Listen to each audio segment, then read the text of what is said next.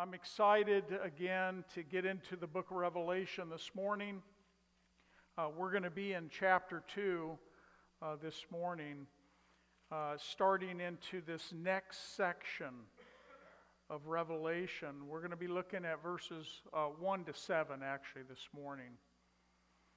I titled this morning's message, The Seven Churches in Revelation, and then I put Ephesus, and that's the one we're going to look at this morning the church at Ephesus. I shared uh, actually over the last two weeks that there's a key verse in chapter 1. Look at your Bibles at verse 19.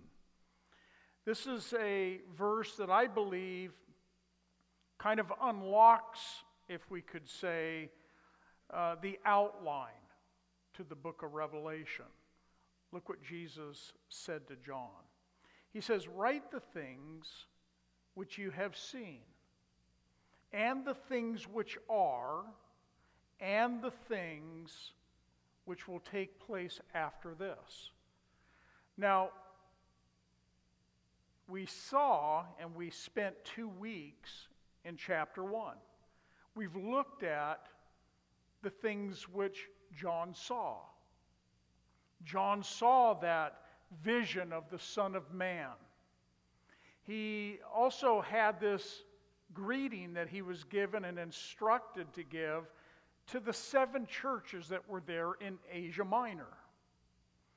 We see that chapter 1, I believe, according to verse 19, I believe is the things which John saw. It's the things that he heard, and it's the things that he saw in chapter 1. We're going to be starting chapter 2 this morning, and it's going to go all the way to chapter 3. And within those two chapters, I believe it's the second part of this outline.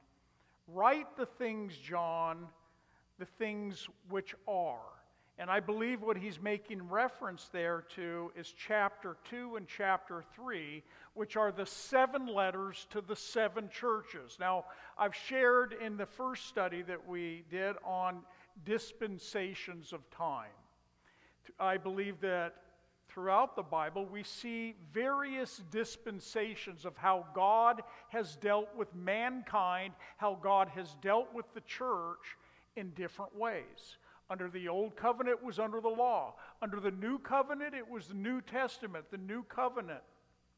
We have a dispensation that's coming, I believe, that is going to be the tribulation period at the end of the church age. There's going to be a seven year tribulation period that is going to come upon the whole earth. Following that seven year tribulation period, there's going to be a thousand year millennial reign where Christ is going to establish his, home, uh, his throne here on earth. And we're going to reign with Christ for a thousand years. I believe that will be a literal thousand year millennial reign of Christ. What follows the thousand years is going to be eternity. We're going to go into eternity. God is going to make a new heaven and a new earth. And so we see in our outline, chapter 1, the things which you have seen, John. In chapter 2 and 3, write the things which are, which I believe he's speaking of the church age, the seven letters to the seven churches. And then the third part of this outline is from chapter 4 to chapter 22, which is the last chapter of the book of Revelation. You could make these notes in your Bible. Chapter 4 to chapter 22, I believe the church has been removed. I believe the rapture happens at chapter 4, verse 1, and it goes all the way to chapter 19, which is the second coming of Jesus Christ. And then in chapters 20 to 22, it's going to be the millennial reign of Christ and the new heaven and the new earth and eternity with the Lord. John was instructed, instructed for that uh, part of this to write the things which will take place after this. After what?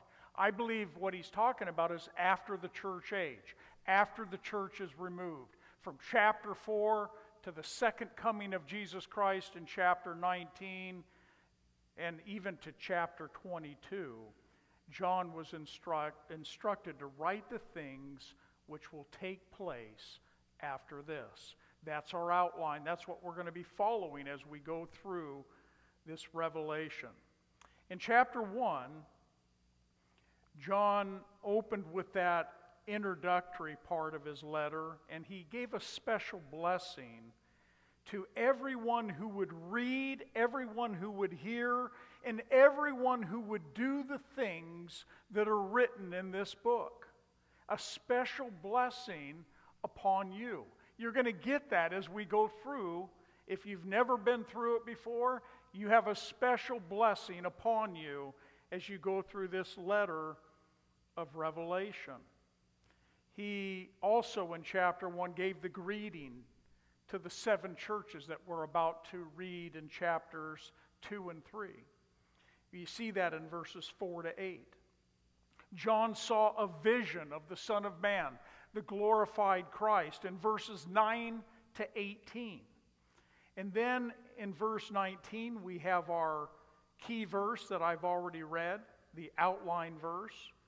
And then in verse 20 of chapter 1, we have Jesus explaining the mystery of the seven stars and the seven golden lampstands. Now, the seven stars that he held in his right hand, I believe, are the messengers, the angels, the pastors of these seven churches, which are the golden lampstands that John had this vision of. We start this morning looking at the church called Ephesus. Now, the name Ephesus actually, by definition, means desired. And I, by the way, this is Kyle's artwork. I had to sign a disclaimer for me to use it. Uh, he drew that, that picture. I thought it was pretty cool.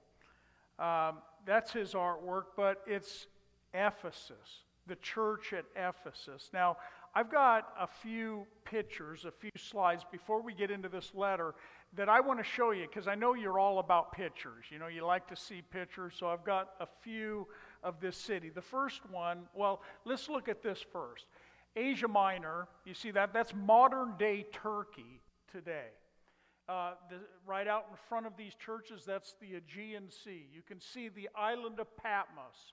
You see that down on there? And then you see the seven churches that were there in Asia Minor.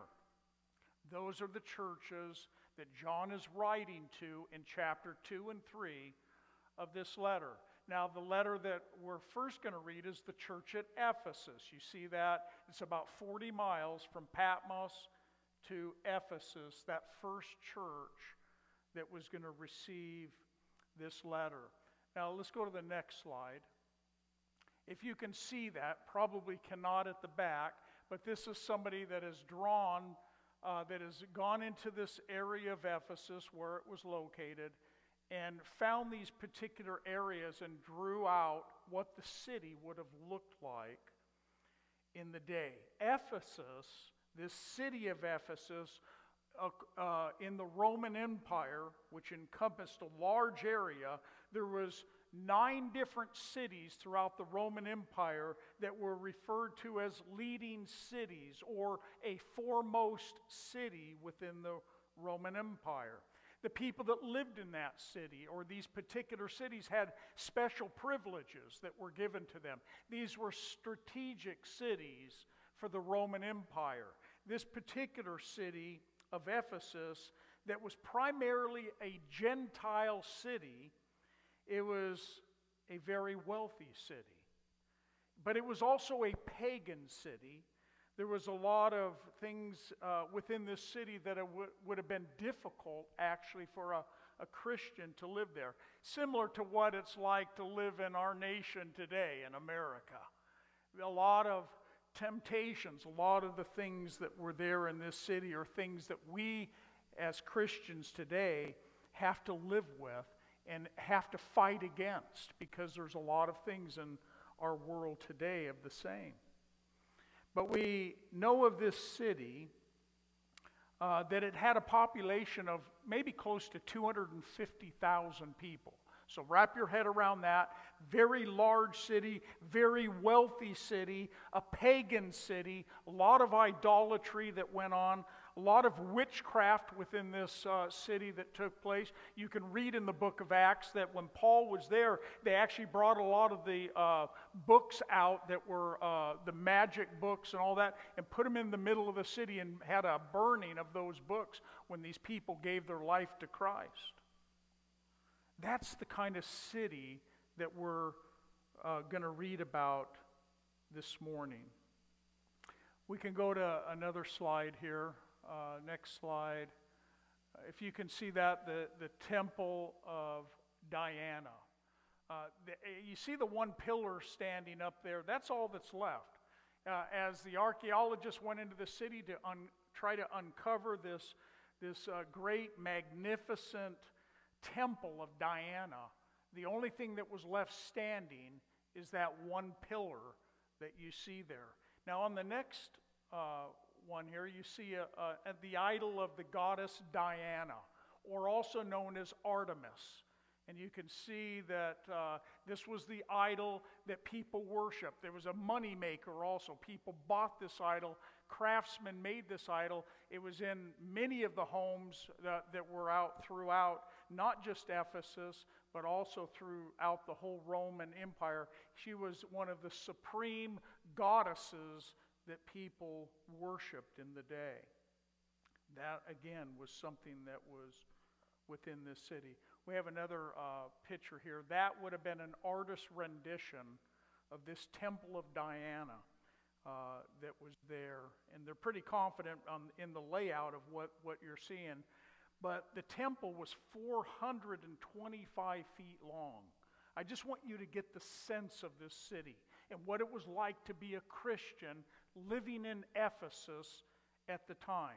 This temple that was 425 feet long, 220 feet wide, and 60 feet tall had 127 marble pillars that surrounded on the outside. 36 of those pillars were overlaid with gold and jewels.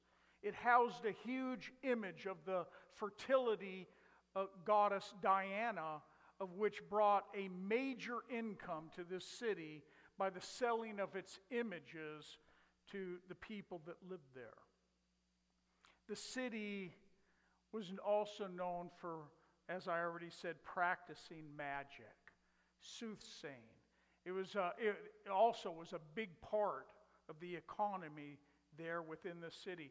In other words, we could say of the city of Ephesus that it was a stronghold for Satan.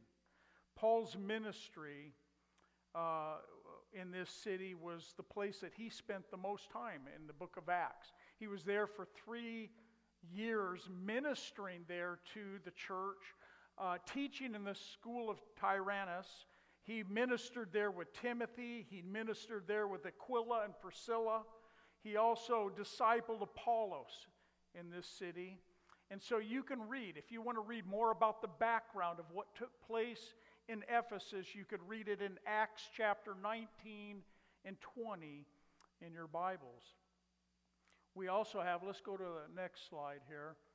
Uh, that's still standing today. The harbor road that led down, you can see that long road, that led down uh, toward the sea or to the sea. Remember that Ephesus is a, is a city right on the coast of the Aegean Sea. Uh, we have the theater uh, there also that held 25,000 people within this theater. Um, go to the next slide. That is the remains of the temple of Domitian. Remember, I shared about the emperors, and Domitian was the one that wanted everyone to worship him as God. He was the one emperor that began to demand that people would worship him as God. Well, he thought it was fit that within this city of Ephesus that he would have his own temple there erected. That's what's left of the temple of Domitian today. We also have the next slide the Odeum, which is another open air uh, place that people would meet. This would have been a place where Apostle Paul would have spent some time in, even as he was being persecuted in this city. We have the next slide the marble road that leads down to the um, Celsus Library that was also there, this magnificent library that housed thousands and thousands of books within it. The Celsus Library, there's another picture. Uh, that's it there. That's the remains. That's what's there today. If you want to take a trip and go on to the, uh, a trip to the seven churches of Asia, you'll see those things live. But I just brought you some pictures so you can get a, a little bit of a sense of what we're talking about when we talk about the church that was living and having to minister in a, the city of Ephesus. In these two chapters, we have seven letters that are in these two chapters that are written to seven literal churches that were in John's day in seven cities. Now, if you go back to that map uh, of the Asia and the seven churches, you can see that these letters would have went from Ephesus to Smyrna to Pergamum to Thyatira to Sardis to Philadelphia and to Laodicea. These were called a circular type of letter. In other words, John was writing a letter. The letter would have been delivered by a messenger to these churches, and they would have read probably all of the letters. They would have read all of the letters, even to the other churches, but these letters would have been passed on to the next. It would have been just like a, a courier taking it from one to the next, and then they would read this letter to the fellowship of church churches that were there. Now, eventually, as we're reading it today, it would have made its way through churches throughout the whole known uh, world at that time, the churches that were scattered and planted. We know that Jesus instructed John to write these seven letters to the angels or the messengers, we might call it, uh, of these churches. Some believe that this is the pastor. Some believe there are literal angels that over that that kind of presided over these churches. Others say they're messengers. I, I tend to think they're the pastors that were leading up, or the elders that led up these churches uh, there in that day. They are the first to read. They are the first one that have to take in what's being written to them. And as we sit here today and we read this letter to Ephesus, we also, as a church, have to read it and take it in and say, How does this speak to me? It spoke to a church 2,000 years ago, and how does this letter of Ephesians speak to me? or this letter to Ephesus, how does it speak? We see that these, in all of these letters, they have commendations. In other words, the Lord is speaking something good of this church. But then he also gives reproofs in these letters. He gives rebukes in these letters to some of the churches. He gives promises and he gives assurances to them in these letters. These are the things that Jesus is communicating to the church. And I believe he's communicating these things to the church today. The same things that they had to read and take on board and to take in, and we have to also as we read our Bibles. Jesus says, John, write to the angel of the church at Ephesus. And what he says of the church at Ephesus, the main thing that he says to them is that the church at Ephesus had forsaken their first love. This is a hard one for me. As a matter of fact, when I look at it, when I look at these seven letters to the seven churches, this is actually one of the more difficult ones. And the reason why it's one of the more difficult ones is because it can become a very subtle thing in the church. It can become a very subtle thing within our hearts that we could find ourselves as a Christian forsaking our first love, getting away from that first love that we once had. to the letter at Smyrna, we're going to read that the church was being told by Jesus that they were going to suffer great persecution. To the church at Pergama, Jesus writes, and he says, This church had need of repentance. The church at Thyatira, this church had a false prophetess within it that needed to be dealt with. The church at Sardis was a church that had fallen asleep. And then the church at Philadelphia was a church that was encouraged that they would endure patiently. And then the last of the seven churches, Laodicea, was a church that was lukewarm. To be a lukewarm church. Jesus, as he was instructing John to write these letters, he said this about each one of these seven churches. He says in verse 2, he says, I know your works. Look at verse 9, church at Smyrna. I know your works. Look at verse 13, the church at Pergamos. I know your works. In Thyatira in verse 19, I know your works. In Sardis, I know your works in th- chapter 3, verse 1. And then in chapter 3, verse 8, the church at Philadelphia, I know your works. And then in verse 15, the church at Laodicea, I know your works. He says it to, the same thing to each one. And he actually says it to Calvary Chapel Fellowship of Winston-Salem. I know your works. Not only do I know you, but I know your works. That to me is intimidating. He knows everything about you and about me. He also says to each one of these churches, to him who overcomes. He says of the church at Ephesus, To him who overcomes, I will give to eat from the tree of life, which is in the midst of the paradise of God. I like that. He says of Smyrna, he who overcomes shall not be hurt by the second death. To the church at Pergamos, to him who overcomes, I will give some of the hidden manna to eat, and I will give him a white stone, and on the stone a new name written, which no one knows except him who receives it.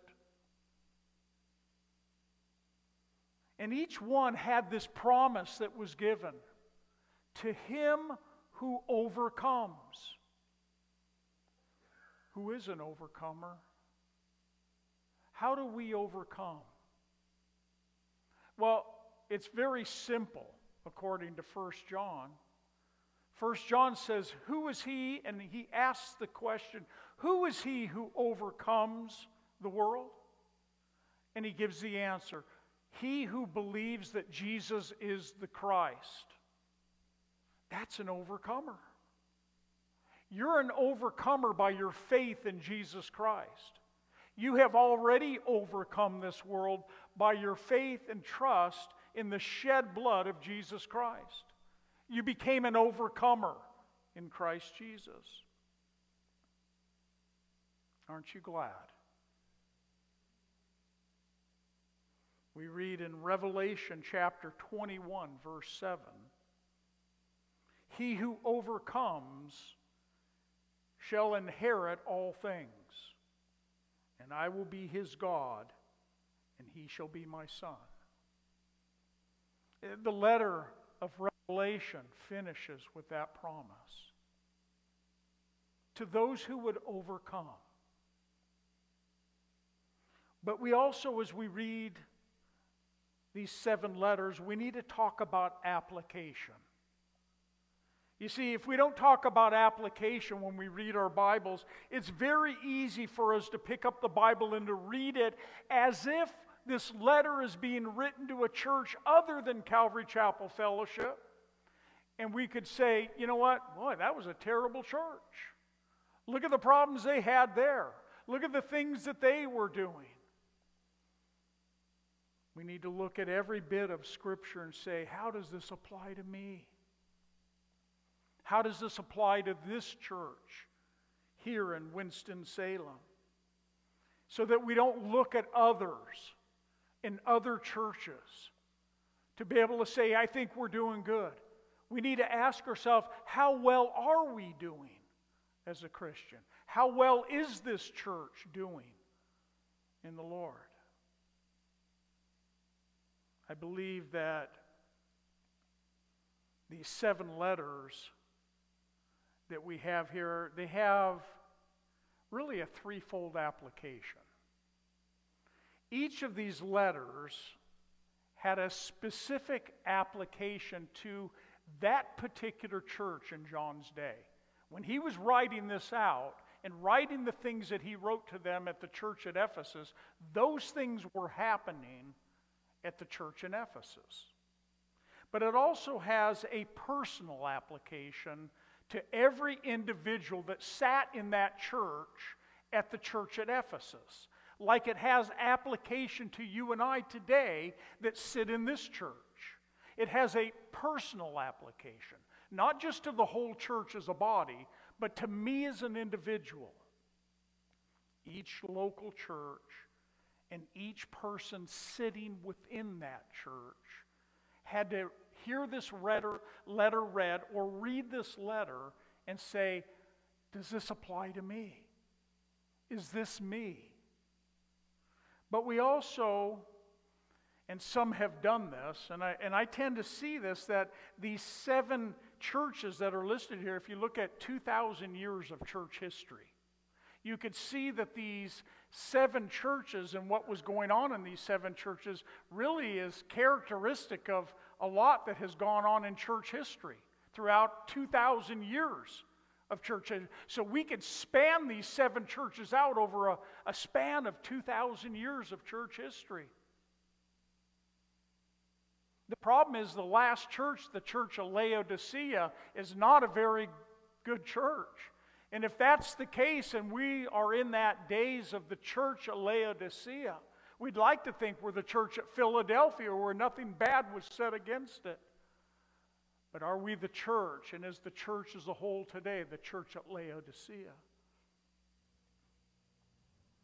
We could also see that these letters that were written to these seven churches Eh, they were written to the leaders of these churches too. They had to take it on board. They had to take these things in as they were pastoring their churches.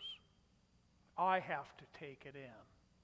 I have to sit before it at a personal level and as a pastor in this church. When you read your Bible, it's always good to ask the Bible questions. You see, when you ask the Bible questions, and when you're asking it for personal reasons, then you're more than likely going to see change happening in your life. When I read this letter to the church at Ephesus, God, how does that speak to me as an individual? I'm going to give you 14 questions that you could ask yourself before you start reading any book of the Bible. And if you don't write able to write these down, they're short, but if you don't write them all down, I've put a stack of them on the back table. You can pick one up. This is what a list of some questions you could ask yourself.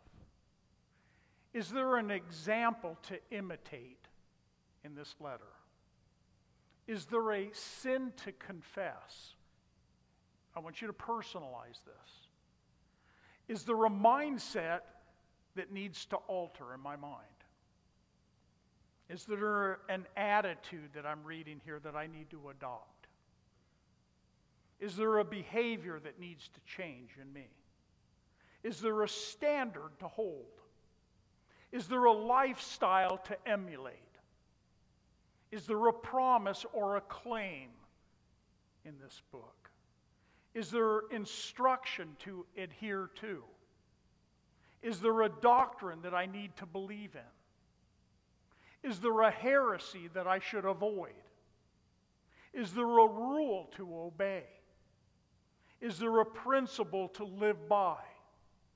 Is there a change that needs to be made in my character and my conduct? And I would say that you could probably add some questions onto those 14. But if you want a list of 14 of them, you can pick one up on the back table. I would encourage you when you read your Bible to ask questions, apply it, try to seek to say, Lord, speak to me from this book. Let's start into our letter before I run out of time. We'll start with the greeting in verse 1. To the angel of the church of Ephesus, write, These things says he who holds the seven stars in his right hand and who walks in the midst of the seven golden lampstands. I love that introduction. I love that greeting, if we could call it a greeting. I love the fact that if the messengers here, and I believe they are the pastors, that Jesus is holding those messengers in his right hand. That's where I want to be. I want to be in the hand of the Lord. But it also says, who walks in the midst of the seven golden lampstands, which are the seven churches in Asia Minor. He's in the midst. And I, in my prayers that God and that Jesus would be in the midst of Calvary Chapel Fellowship, that He be in our midst this morning. A church that makes Jesus the primary focus of what they're about, I believe is a healthy church. They're doing something right. A church that seeks to lift up a man, to lift up just the, the ministry itself above the Lord. I don't think is healthy. I don't think it's right. I think it takes away from where our focus needs to be. I want to be right there in the hand of the Lord, and I want to be right there. I want Jesus to be in our midst. I want this church through worship to lift him up. I want him to be the head of this church, don't you? Not me. I want Jesus to be the head of Calvary Chapel Fellowship.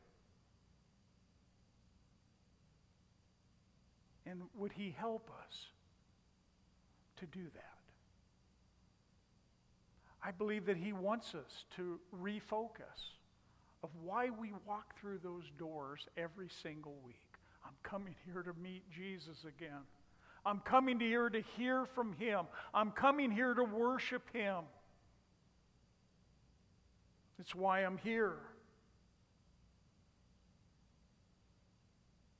God, would you help Calvary Chapel Fellowship to make you the center of it all? Jesus continues in verse 2. He says, giving them this commendation now, he's about to say some good things about this church. I would hope that these things would be said of this church. I know your works, your labor, your patience, and that you cannot bear those who are evil. And you have tested those who say they are apostles and are not, and have found them liars.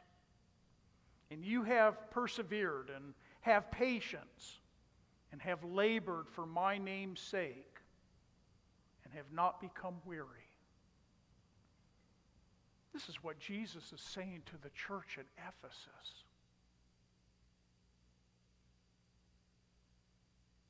When I, when I read that, it makes me think as a pastor, what would Jesus write if he was specifically writing to Calvary Chapel Fellowship of Winston-Salem? What would he say? What would his commendation be for this church? But he starts with, I know your works. That in itself is intimidating. An easier way to think of it is that I know everything about you. I know everything that you do. I know everything that you think. And I even know the motives of your heart. Wow. I just thought I was somebody coming to church. I didn't know the Lord really dug that deep.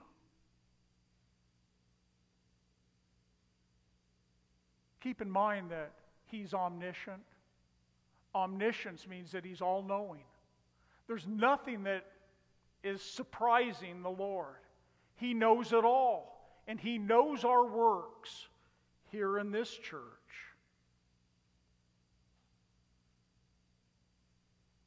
God sees all the facts and He sees them clearly. He has full knowledge of all of our works, all of our deeds, and all of our actions. He sees it all. In the book of Hebrews, in chapter 4, verse 13, it says, and there is no creature hidden from his sight. But all things are naked and open to the eyes of him to whom we must give an account. We stand naked before the God with whom we have to do. It's all laid out. He says, I know your works. And you see, it's real easy to get caught up in just doing works within the church. We can do a lot of good things. There's the list. We saw and we read a while back out of Thessalonians about the church at Thessalonica, a model church, we could say, in a lot of ways. Did they have any sin issues? Yeah. But Paul said of this church, he says, remembering without ceasing your work of faith, your labor of love, your patience of hope. And he says, knowing, brother and beloved, your election by God. He says, it's proof that your Christianity is real because the works that are coming forth out of your life, out of this church, they're real.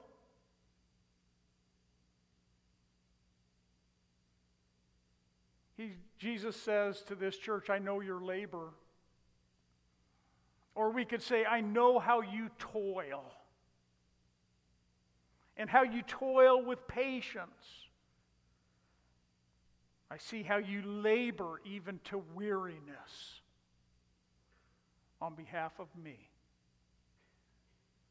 And for any one of us here that are involved in ministry to any degree at all, or if you've been involved in ministry, been involved in a church and the work that goes on within a church, it's hard.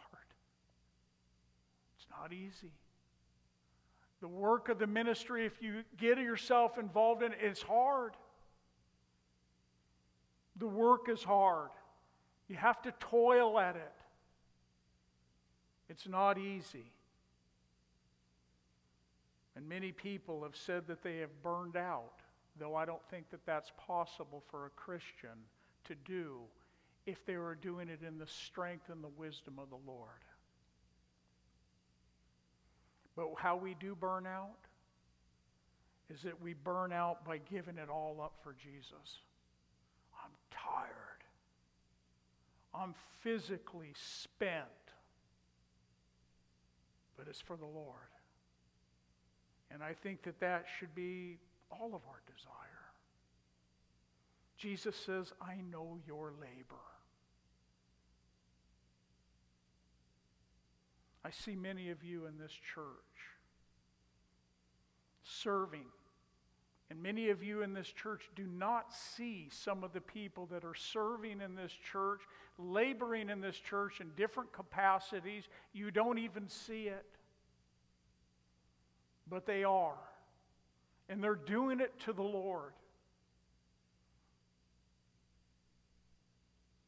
He says, I also, I know your patience, that you cannot bear those who are evil. And it appears that this church at Ephesus, even in this uh, city, this pagan city that these believers had to live in, it appears that they were committed to spiritual purity within the church. In other words, they, they probably weren't ignoring sin. They weren't just letting it go. Whatever goes, goes. And a lot of uh, churches falling trapped to that. Just, you know, hey, there's a lot of compromise. I think we're called as Christians to bear one another's burdens as Christians, but we're not to bear with those who are evil. Jesus says, I know that you have tested those who say they are apostles and are not, and you have found them liars. There were those that were beginning to creep into the churches. They were coming in with false doctrines, they were coming in with immorality into the church. You've tested them. That's a good thing, the church at Ephesus. You tested them, and you tested those that say they're apostles, and they're not it became evident that they really weren't one of us. And I'm not talking about just one of us like a club, I'm talking about one of us as a child of God. He found them to be liars. It may be that verse 6 tells us who these were that were coming into the church it's where Jesus says, I hate the deeds of the Nicolaitans. And the Nicolaitans, they were, we might say, professing Christians. They profess to be a Christian. But we know that they, like Balaam of old, they were trying to introduce into the church a false freedom of licentiousness, which is really a lack of moral restraint that they were bringing within the church, especially in regard to sexual restraints. Do you think we have that issue in the church today? Whoa, no, huh? I mean, we're living as a church today where this issue it's there. I could spend a whole study just on that, but we don't have time. And you have persevered. He's still commending them. You have patience and you have labored for my name's sake. But let me ask you this have you ever found yourself complaining in ministry?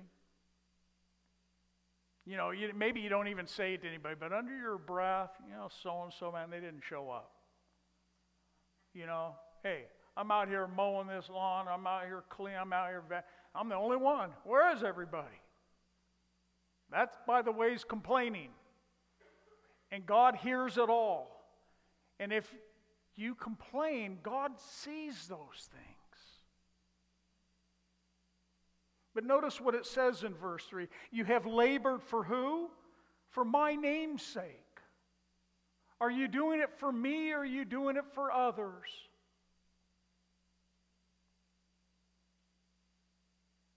God, forgive us for those times where we would complain.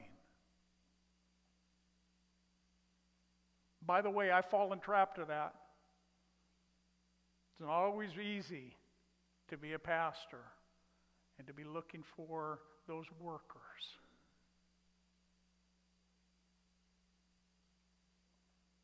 And you have not become weary.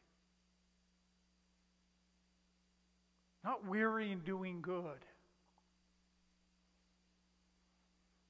Paul says in Galatians 6 9, and let us not grow weary while doing good. For in due season you will reap if you do not lose heart.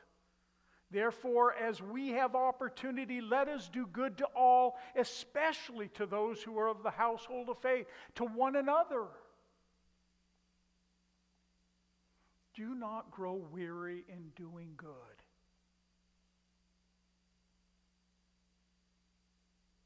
The Lord gave it all up for us. We're called to walk like Jesus. We're called to carry our cross. We're called to give it up for one another, to lay down our life even for one another.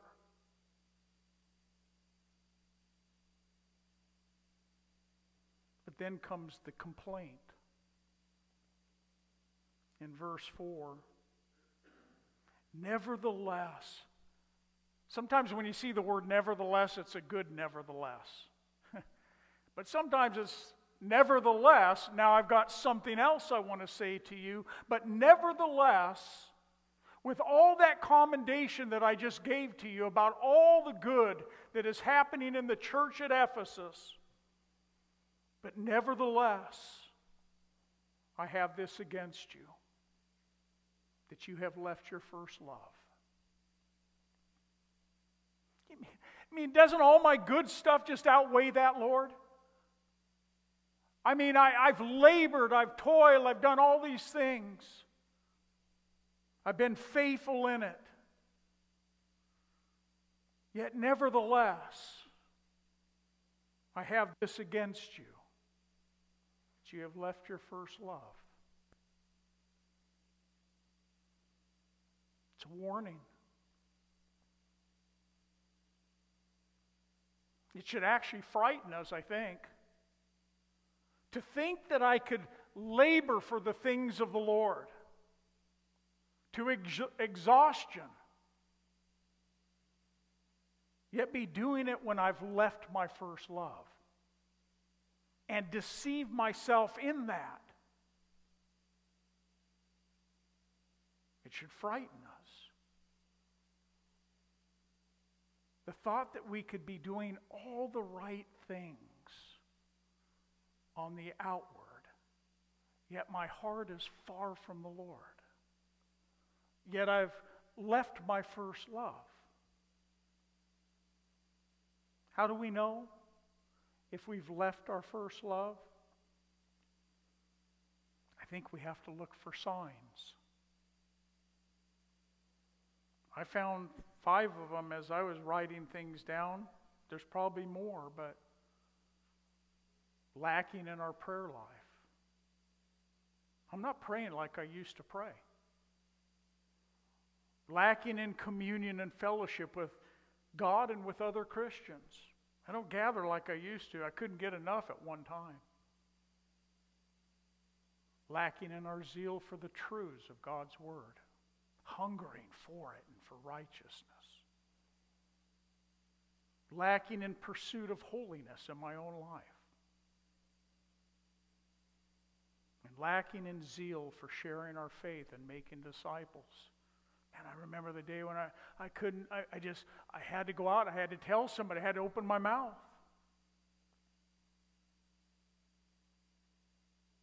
And I don't hate sin like I used to hate sin.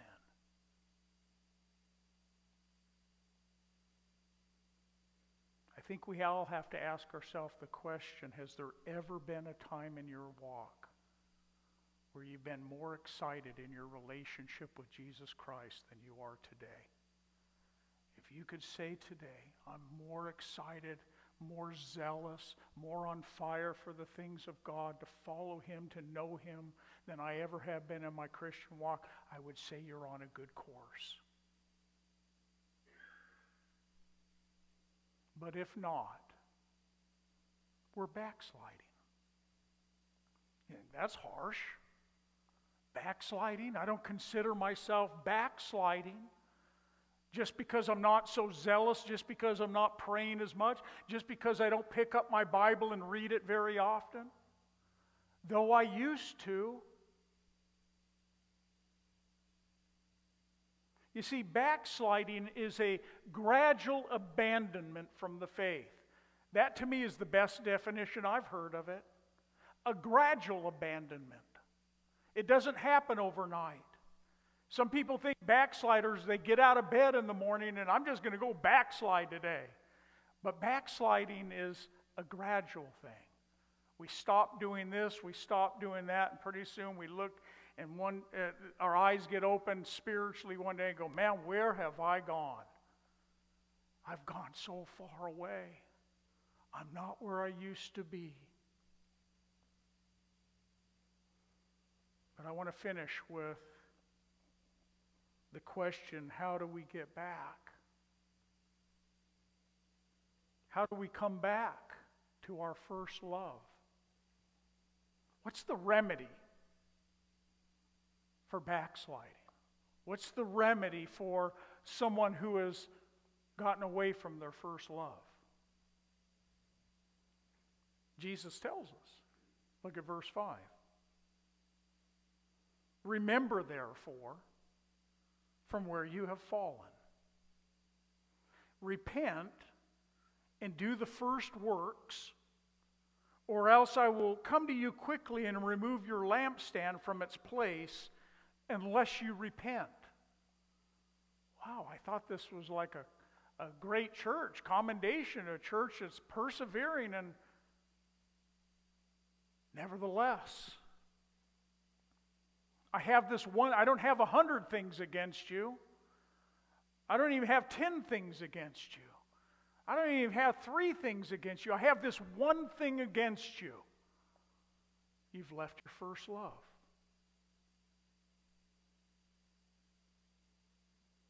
Think the first step to returning to our first love is to remember, therefore, from where you have fallen. Think about what the Lord has saved you from. Think about your days before Christ and where you are now. Look at what He has done in your life.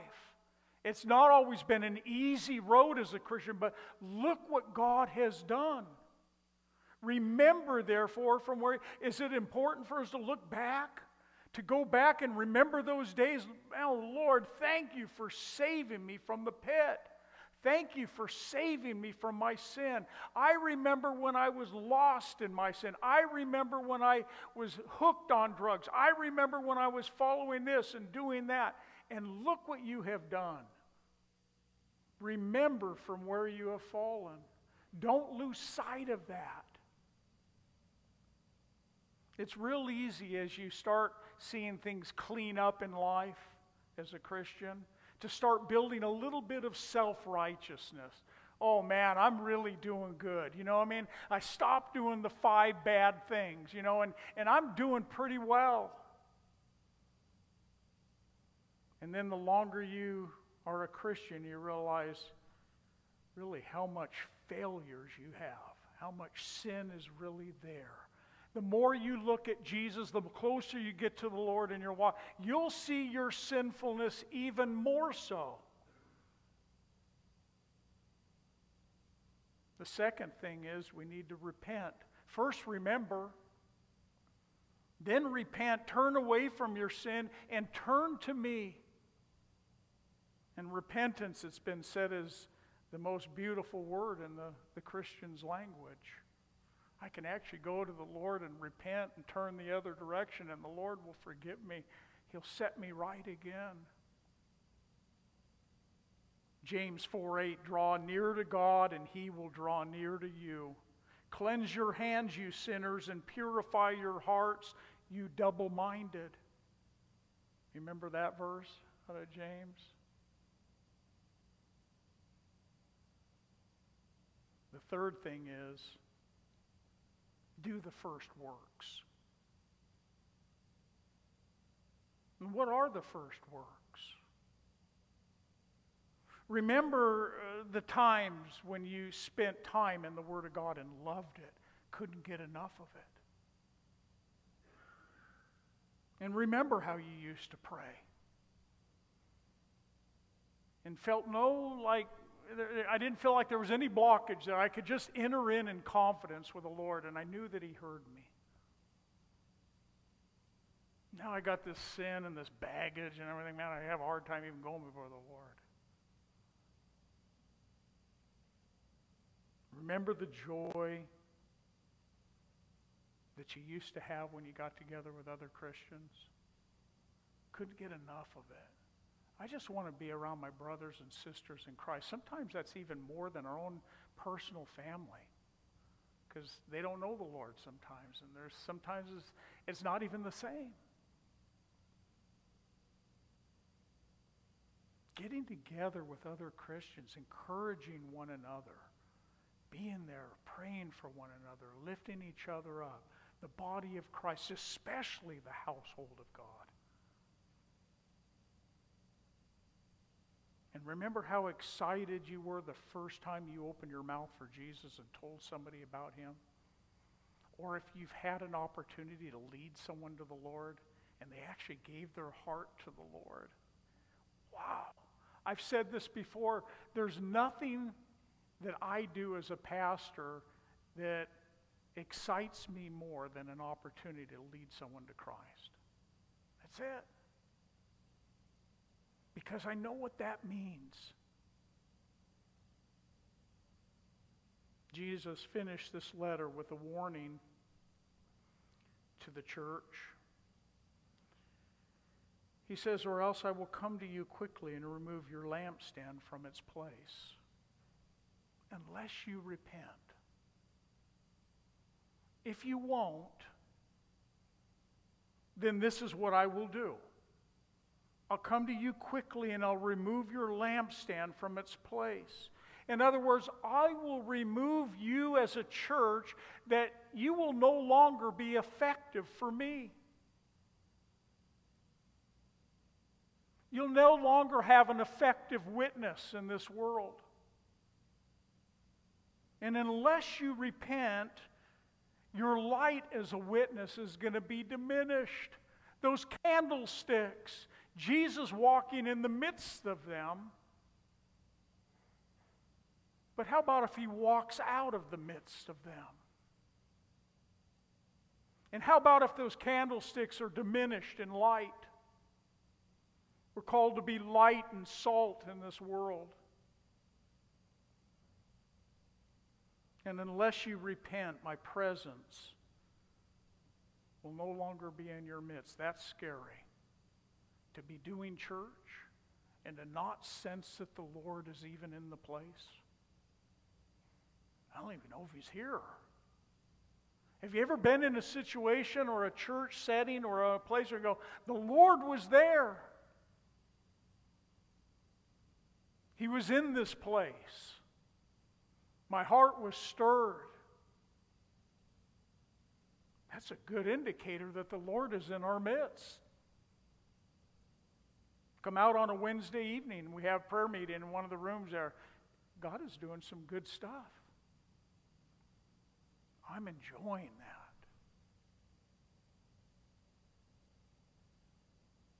And then he gives them another word of encouragement. He always does that, doesn't he? It's like what? Kyle read out of Exodus about the very character of who God is. But this you have that you hate the deeds of the Nicolaitans, which I also hate. God hates those things. When somebody comes into a church and brings false doctrine in, when brings compromise in, brings things that start hurting the body of Christ, start telling Christians you can do this and do that and live like this and you're all right, don't worry about it. Hmm. Jesus closes with a promise. It's the same promise that goes out to all seven churches. He who has an ear, let him hear what the Spirit says to the churches. It, notice that it's plural. To him who overcomes, I will give to eat from the tree of life, which is in the midst of the paradise of God. That's a promise to you and I. It was a promise to the church at Ephesus. He who has an ear.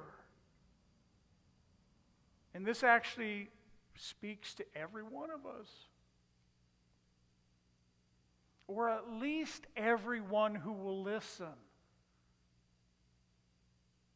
You see, to hear, you have to listen. You can be deaf, and you can still hear spiritual things.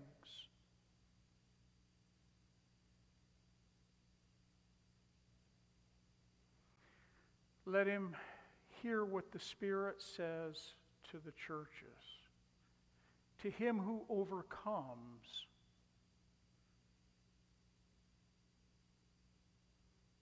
I will give to eat from the tree of life, which is in the midst of the paradise of God.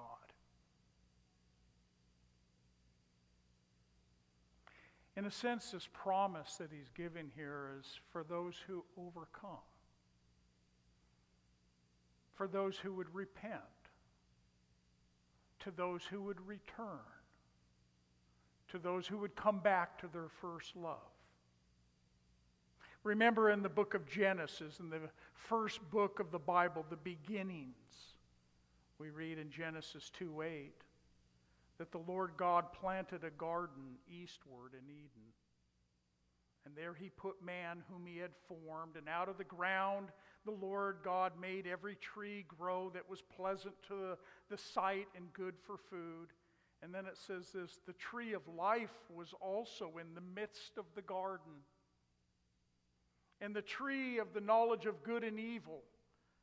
Now a river went out of Eden to water the garden, and from there it parted and became four riverheads. The Garden of Eden the beginning of God walking with man in the garden. He walked with Adam in the cool of the garden. It's what God desires. It was sin that separated us from that relationship. But then we read in the last book of the Bible, in Revelation chapter 22, verse 1 we read that the tree of life is going to be restored. Paradise restored. You see how God is able to bring full circle from the garden to the end? He's bringing this whole thing full circle. And from the beginning to the end, there's this redemptive plan of God that ran all the way through to where we're going to have paradise restored. Revelation 22 1. And he showed me a pure river of water of life, clear as crystal. This is in heaven. This is that now in that re- renewed uh, uh, heaven that God has created. He showed me a pure river. John is seeing this vision a pure river of water of life, clear as crystal, proceeding from the throne of God and of the Lamb. And in the middle of its street, and on either side of the river was the tree of life, which bore 12 fruits, each tree yielding its fruit every month. The leaves of the tree were for the healing of the nations. And then look what it says here in verse 3 and there shall be no more curse.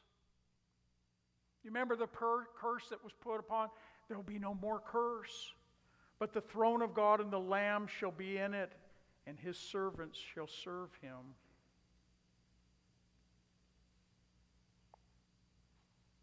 The church at Ephesus.